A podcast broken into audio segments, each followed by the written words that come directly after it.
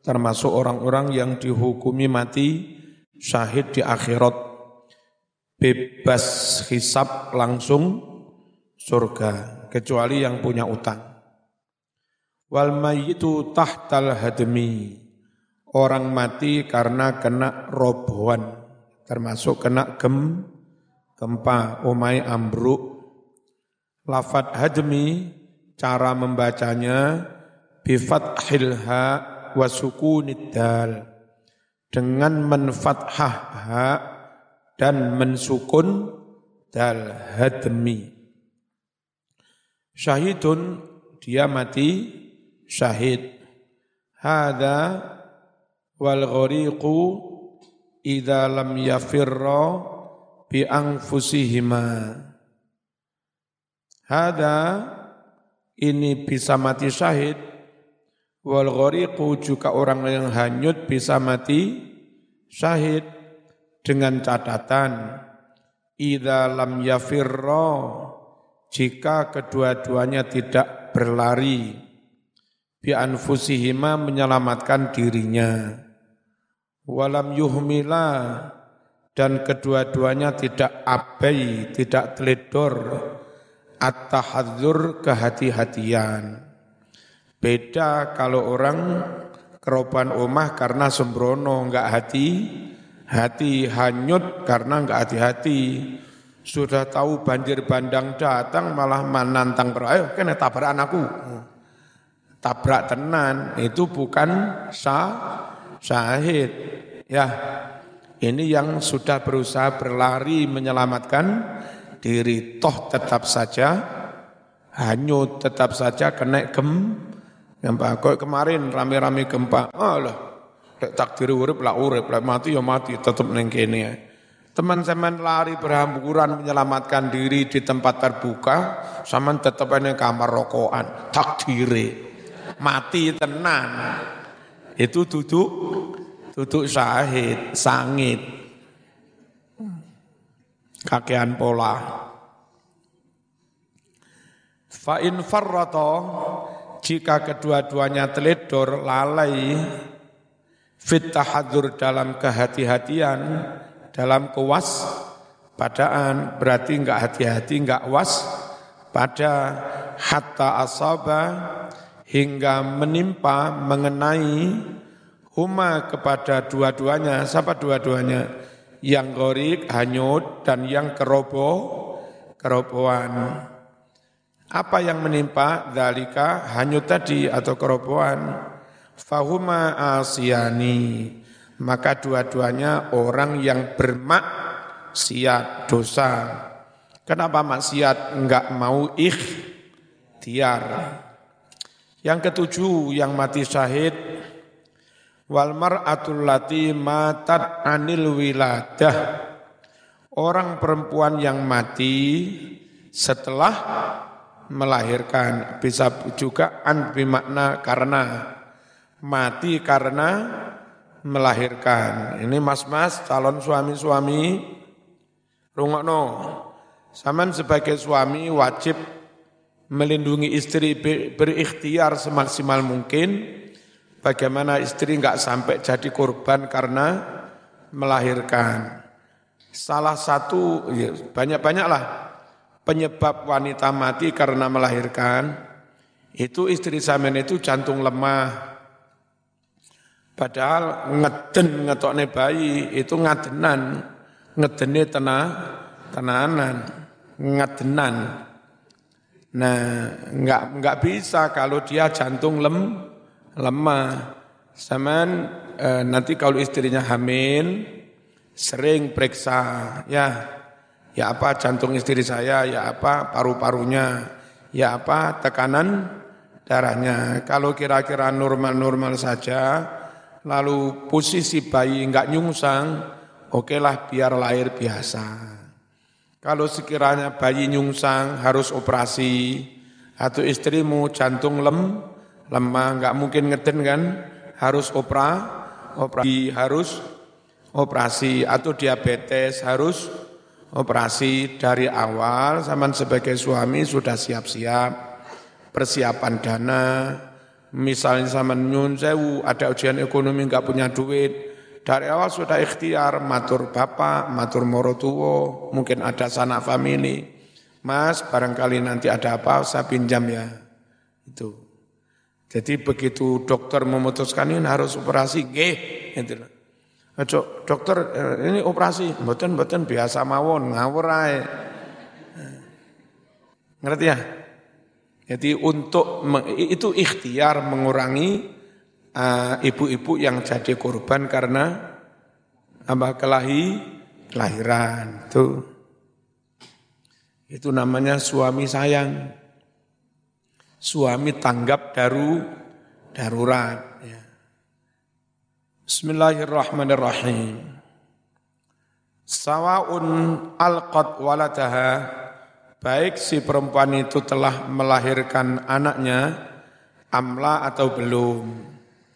Pokoknya mati dalam konteks melahirkan, baik setelah berhasil melahirkan anaknya, atau belum berhasil mengeluarkan anaknya mati, ya tetap namanya mati syahid.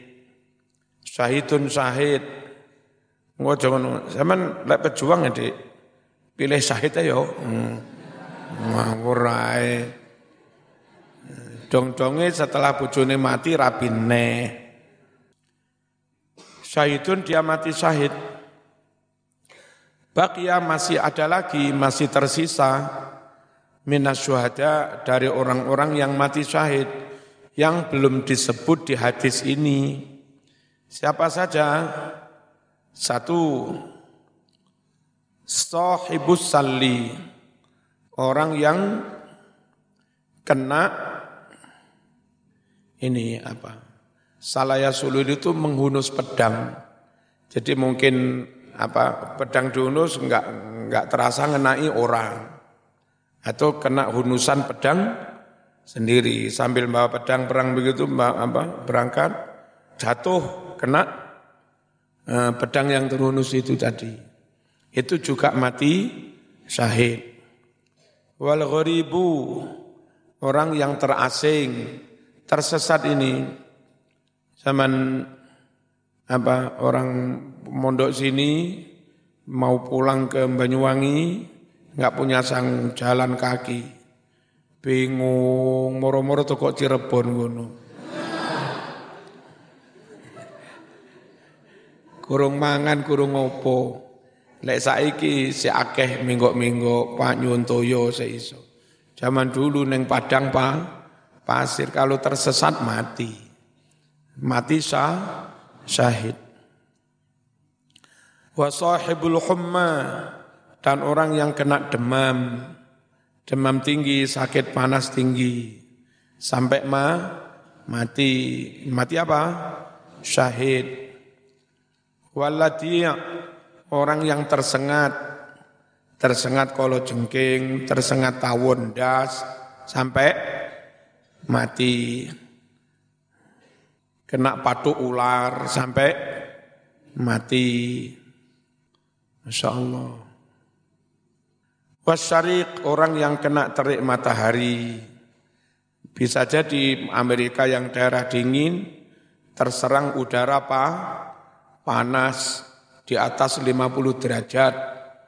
Orang Saudi 40-50 enggak, enggak mati, wis biasa. Wong pujon kena 50 ke atas ya mati. ya, kena terik matahari yang panas. Walladhi yaftaridu sabu dan orang mati yaftarisu memangsanya asobu binatang bu buas binatang buas. Lek saman mati diserang kucing, duduk turung mati syahid. Wong duduk binatang buas. Kucing mau caduk lek beres. Wal mutarodi dan orang yang gelundung, apa gelundung terjatuh dari bu, bukit, terjatuh dari tempat yang tinggi, gelundung mati, mati syahid. Wal mayyitu ala firasihi fi sabilillah. Orang yang mati di atas kasurnya Di, tapi di medan perang, kayak Jenderal Besar Sudirman sakit-sakit parah, tetap aja dia dipandu apa di apa apa ditandu di atas dipan dong sambil mimpin gerilya sambil wiritan. Dia kalau mati mati syahid meskipun di atas dipan karena apa dia tetap dalam apa posisi berper berperang. Eh, wal maktulu tuna malihi. Bagi yang mati syahid, orang yang mati karena membela hartanya. Ada rampok akan merampas harta kekayaan sampean. Zaman membela diri mempertahankan har, harta sampai mati itu mati syahid dan kepada aparat tolong tolong kalau orang ini benar-benar membela diri Pilihannya terbunuh atau mem, membunuh. Akhirnya sampai membunuh. Mohonlah jangan diproses dengan hukum berat-berat. Nyata-nyata yang apa, ini dirampok ya. Kok malah apa, kena kena kurungan sekian tahun. Apa disuruh menengahi cek cek mati mosok ya.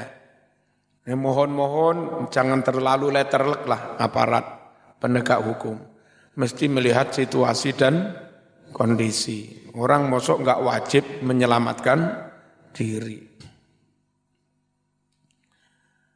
Audinihi atau mati karena membela aga, agamanya.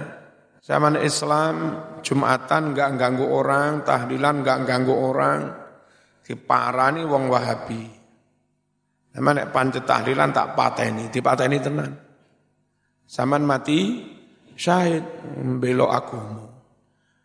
Audamihi atau membela darahnya apa membelanya nyawanya sampai mati mati syahid. Au ahlihi atau karena membela keluarganya membela anak is istri sampai mati syahid. Wal mayyitu fis sijni wa qad hubisa zulman. Orang mati di dalam penjara dan dia di penjara secara dolim. Tanpa proses hukum, tanpa apa sering kali negara yang mengikuti aliran madhab tertentu itu dalam rangka menghabisi madhab yang lain terus mereka di, apa, ditangkap di penjara tanpa diadili sampai mati nah, begitu Makanya Sky Indonesia ini yang benar mendirikan negara yang memayungi semua umat beragama. Kalau begini, ini negara itu untuk yang agama ini tok. Terus agama itu kan banyak madhab. Lalu agama ini yang madhab ini tok. Madhab ini masih ada torikoh. Madhab ini yang torikoh ini tok. Yang lain di, masuk dibunuh. Di Saudi sekarang banyak khotib-khotib, imam-imam ditangkepi. Enggak cocok karo pemerin, pemerintah. Itu enggak enaknya kalau pakai cap negara Islam, lalu Islam yang aliran mana itu yang dipilih. Hanya salah satu, tidak melindungi semua, semua. Jadinya kayak begitu itu. Enak di Indonesia, ya. Orang yang mati dalam penjara, lah dia di penjara secara zalim. Kalau mati, mati syahid. Wal mayitu isqon. Lah ini lemas. Orang yang mati karena cinta, karena kasmaran. Nah, mati ngen, ngenes. Ngawur rai. Ini orang ini majdzub. Cinta benar kepada Gusti Allah, nggak bisa ditahan terus ingat Allah, ingat keindahan, ingat Rahman Rahimnya. Lupa sembarang, lupa makan, lupa sembarang, udah. Nggak terasa, nggak sadar sampai mati. Itu mati syahid. Nah zaman nggak ngono ya. Ini mati cinta ini. Matilah kau dengan cintamu. Wal mayyitu wa huwa talibun lil ilmi. Yang terakhir, yang mati syahid, orang yang mati sedangkan dia mencari ilmu. Di pondok ini mati, ya kan? Ada santri mati dulu di Lirboyo, zaman Bayi Makhrus Ali, ada santri mati, itu Mbah Makhrus, Mbah Makhrus Ali mengumumkan ini mati syahid. Ini dalilnya kayak begini. Terus kalau sama nanti sudah tamat di sini di mana? Itu jangan niat berhenti belajar. Mbah Yai, kulo tetap ngaji meskipun lewat online atau apa. Namun kulo pindah di lemawon. Biasanya kulo ngaji teng beriki, kulo pamit milih benjing, kulo ngaji ini teng Giriani Morotuwo. Hmm. Jadi enggak niat berhenti belah Belajar mati di sini syahid, mati di rumah mertua ya tetap syahid karena tetap ngaji. Meskipun intensitasnya beda. Pasik mondok, isuk ngaji, sore ngaji, bengi ngaji gara-gara wis rabi ngajine sak wulan pisan. Tapi kan yo pancet ngaji, lek mati syahid. Ngono ya. Ojo niat kula mandek sinaune leren, ngojo ngono. Wal maqalatul ashirah maqalah nasihat yang ke-10 An Ibnu Abbas radhiyallahu anhuma haqqun 'alal 'aqili an yakhtara sab'an minas sifat Haqqun adalah wajib alal aqil bagi orang yang berakal sehat. Apa yang wajib? an yakhtara dia memilih sab'an minas sifat, tujuh macam sifat, ala sab'in di atas tujuh sifat yang lain, allati tuqabilu tilka sifat, yang mana sifat lain ini berlawanan, berhadap-hadapan dengan sifat yang di atas. Satu, nah ini berat ini. Al-faqru alal ghina, milih melarat daripada sugih Waduh, berat ini. Pilih melarat apa pilih suge? Eh, pilih melarat apa pilih suge? Kalau saya pilih melarat tapi suge. Apa itu? Melarat saya sadar nggak punya apa-apa. Semuanya milik Allah.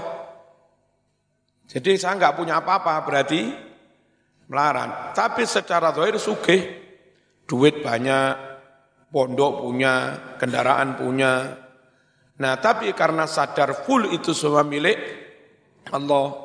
Ada orang butuh minjam monggo, santri butuh minjam monggo, Ustadz SMP butuh minjam monggo. Saya nih. Duit nggih bangun pondok, pondoknya enggak ditempati sendiri, yang nempati, yang nempati yo santri. Tuku beras pirang-pirang, bareng yo dipangan Santri iku melarat tapi suke pilih nanti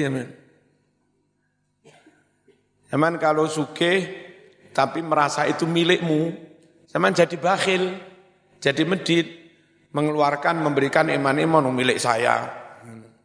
Tapi kalau zaman sadar itu bukan milikmu, itu milik Allah. Asal untuk kepentingan agama, Allah kaiman-iman. Milik mana? milih melarat tapi sugih.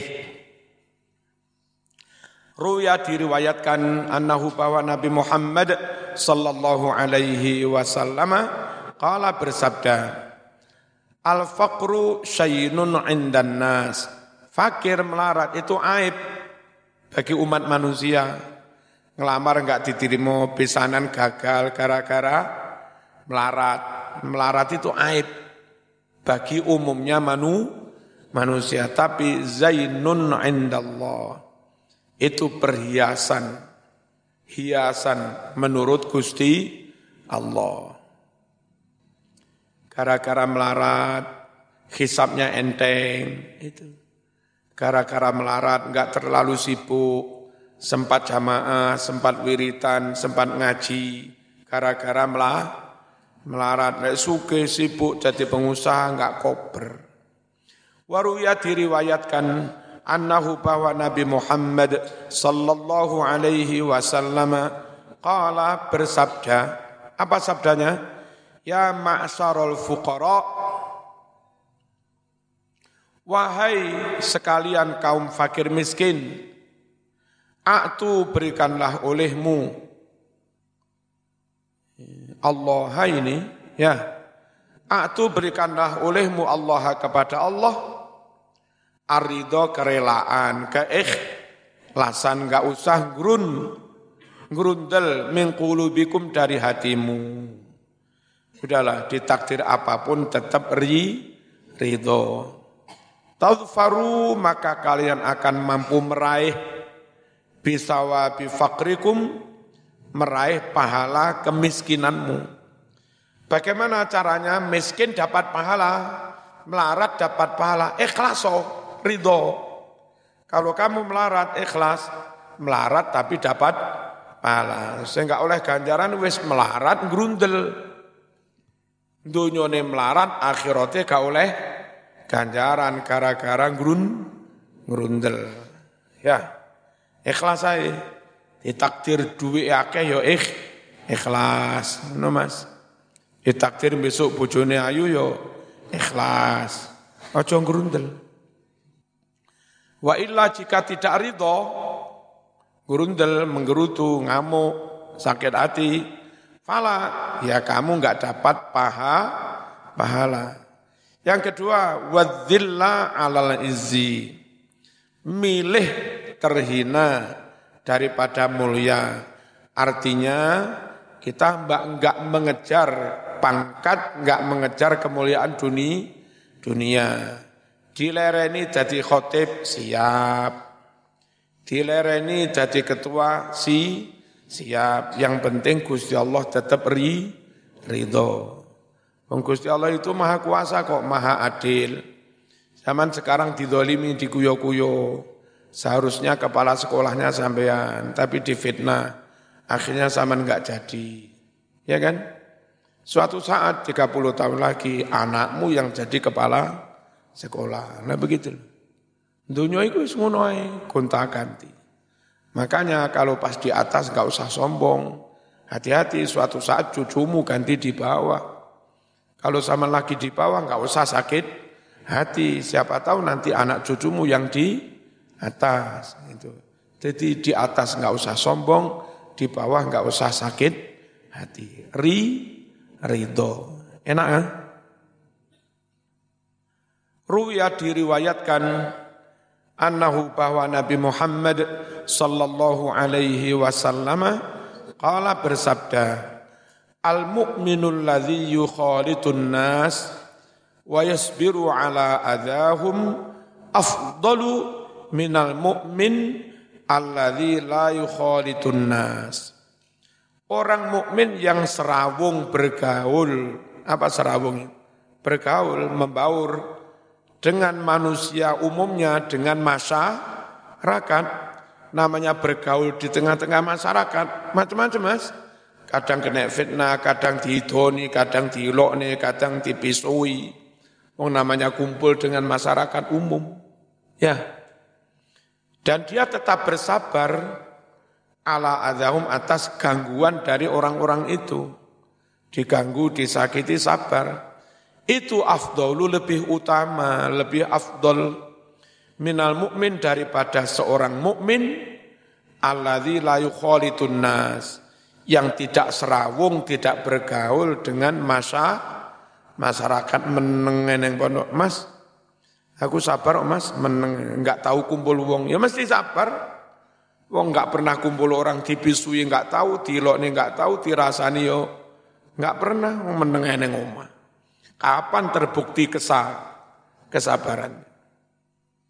Wala yasbiru ala adahum dan dia tidak sabar atas gangguan dari orang lain. Rawahu telah meriwayatkan hadis ini Al-Imamu Ahmad wal Bukhari. Wat tawadu'a alal kibri. Apa lebih memilih tawaduk andap asor daripada kesombongan. Nanti kalau zaman apa Eh, di sini ada halal bihalal. Insya Allah nanti halal bihalal tanggal 5 Juni. Mohon panitia mempersiapkan. Sabtu malam Ahad tanggal 5 Juni. Yang pada daun nanti Mbak Said. Eh, Profesor Dr. K. Said Akil. Kayak biasanya. Ya. Jolali. Zaman melok halal bihalal. Oleh ngilmu, oleh mangan. Saya lihat nanti ada Habaib yang top alimnya, dia masih familinya Habib Lutfi, dia alumni Yaman, alim, tapi sukanya membaur sama santri begitu kalau ke sini. Enggak mau kita mohon Pip naik di sana, enggak. Biasanya sama anak-anak santri di situ beber koloso, karo ngopi. Nah, tawaduknya luar biasa. Padahal mulianya juga luar luar biasa. Ada gitu. Niru-niru yang begitu itu ya. Top. Apa? Top.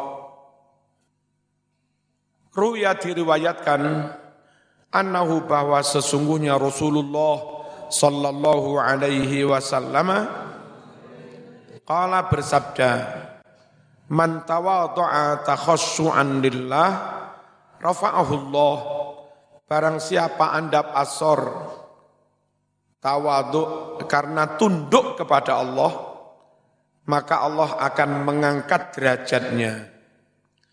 Wa man tatawala ta'adzuman barang siapa bersombong-sombong karena merasa besar, merasa agung, wada'ahu Allah, akan mengasorkannya. Apa mengasorkannya? Merendah melakukannya. Waruya diriwayatkan annahu bahwa Nabi Muhammad sallallahu alaihi wasallam qala bersabda ma min rajulin tiada seorang yata'azamu yang merasa agung berarti som sombong fi nafsi dalam hatinya dalam dirinya wa yaqtalu gembelengan fi misyati di dalam cara berjalannya. Melakukannya kayak uang gudikan. Kan? Kayak uang gudikan niku, lek ngene gatel. Orang yang sombong merasa besar, merasa agung, cara berjalannya juga som sombong. Illa melainkan laqiyallaha dia akan mati ketemu Allah Wahwa sedangkan Allah alaihi atasnya ghadbanu murka, marah besar. Rawahu Ahmad wal Bukhari wal Hakim. Wal ju'a ala shibai. Memilih berlapar-lapar daripada keke, kekenyangan. Ruwiyah diriwayatkan annahu sesungguhnya Nabi Muhammad sallallahu alaihi wasallam qala bersabda aqallu idza aqalla ar-rajulu tu'ma apabila seorang mensedikitkan makan mengurangi makan utamanya mbak-mbak ini mas-mas kan calon pekerja berat ya Orang yang mengurangi makan, malah Allahu keliru harokat, Allah akan memenuhi jaufahu hatinya nuron dengan cahaya rawahu at-tailami. Waruwiya diriwayatkan annahu bahwa Nabi Muhammad sallallahu alaihi wasallam qala bersabda ahabbukum ilallah orang yang paling dicintai di antara kamu oleh Allah adalah aqallukum tu'man. Orang yang paling sedikit di antara kamu. Apanya yang sedikit tu'man? Makannya. Wa akhaffukum dan orang yang paling enteng di antara kamu. Badanan badannya. Enteng itu belum tentu orang itu berbobot enteng. Orang itu mungkin agak gemuk tapi sehat. Bu apa kerja enteng, pengajian enteng, dakwah juga enteng meskipun gemuk. ya kan? Yang penting en, enteng. Apa enteng itu? Ya ringan. Waruwiya diriwayatkan annahu bahwa Nabi Muhammad sallallahu alaihi wasallam qala bersabda inna minas saraf an ta'kula kullamastahid sungguh di antara berlebih-lebih dalam makan melampaui batas yaitu Anda makan semua yang Anda senangi. Anda makan setiap yang Anda kepingin. Ini dong dong dong dong bakso bakso. Dong dong dong dong dang goreng kok gedang. Apa sego goreng. Dong dong dong dong mie, mie goreng us pengen nopo eh mangan. Itu namanya sarof isrof melampaui batas. Quran melarang kulu wasrobu wala tusrifu. Silahkan makan silahkan minum tapi jangan berlebihan. Apa berlebihan itu? Pengen apa pun kau mah Makan. Itu namanya berlebihan. Yang benar itu sedikit ngerti kesehatan. Oh, saya kok gampang begini. Berarti kurang zat gula. Nah, beberapa hari pakai terapi minumnya diberi gula. Biar glukosanya cukup. Saya kok lemes sih mas? Kurang apa ini? Nah, itu mengkonsumsi sampai kebutuhan itu tercukupi. Kalau zaman nggak mikir pengen sate, sate, pengen gule, gule, pengen soto, soto. Enggak tahu bahwa itu sudah berlebih. Akhirnya jadi lemak, jadi kolesterol, asam urat. Ya. Itu namanya berlebih, berlebihan. Rawahu Ibnu Majah, hadis riwayat Imam Ibnu Majah. Wal ghamma ala surur memilih sumpek susah daripada bersenang-senang. Orang kalau susah prihatin, malah akhirnya tirakat, derajatnya diangkat. Ruya diriwayatkan annahu sallallahu alaihi wasallam qala bersabda, Alaikum bil khuzni, tetaplah kamu susah, sedih, rapopo. Fa innahu miftahul qalbi, sungguh bersedih itu menjadi kunci terbukanya hati. Akhirnya dapat ilmu laduni, dapat ilham, dapat nur. Qalu matur sahabat ya Rasulullah, wa kaifal khuznu, bagaimana caranya susah, bersedih. Qala Nabi bersabda, aji'u anfusakum. Berlapar-laparlah kamu, berarti puasa. Wa azmi'uha, berhaus-hauslah kamu. Lapar haus berarti pu, puasa. Wadun alal murtafiq. Memilih tempat posisi yang rendah enggak apa-apa daripada posisi yang ting, tinggi. Teman Marzuki pilih guru TPK apa nggih pun kula cekap dados guru TPK mawon. Enggak apa-apa. Enggak harus posisi ting, tinggi, yang penting manfaat. Ruya diriwayatkan an Rasulullah sallallahu alaihi wasallam qala bersabda inna tawadu'a bidun min syarafil majalis Sungguh tawadu itu adalah bidun rela ridho dengan dengan tempat posisi yang di bawah ren, rendah min syarafil majalis daripada majelis-majelis yang di atas yang kayak-kayak muli mulia. Rawahu At-Tabrani wa Ibnu Majah wa Ibnu Hibban. Wa ruwiya annahu sallallahu alaihi wasallam qala man rafa'a nafsahu fid dunya barang siapa meninggi-ninggikan dirinya di dunia diangkat-angkat dimulyak-mulyak no awake dhewe kama Allah Allah akan mematahkan dia yaumal qiyamah di hari kiamat.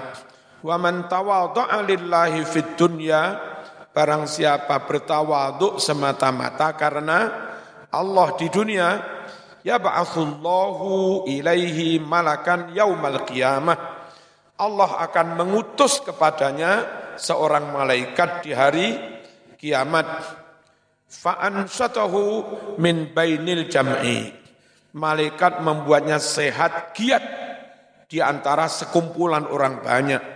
Faqala ayyuhal abdus solih. Malaikat dawuh, wahai hamba yang hamba yang saleh. Yaqulullah Allah dawuh ilayya ilayya kemari kemari kemari. Siapa yang disuruh kemari kemari itu?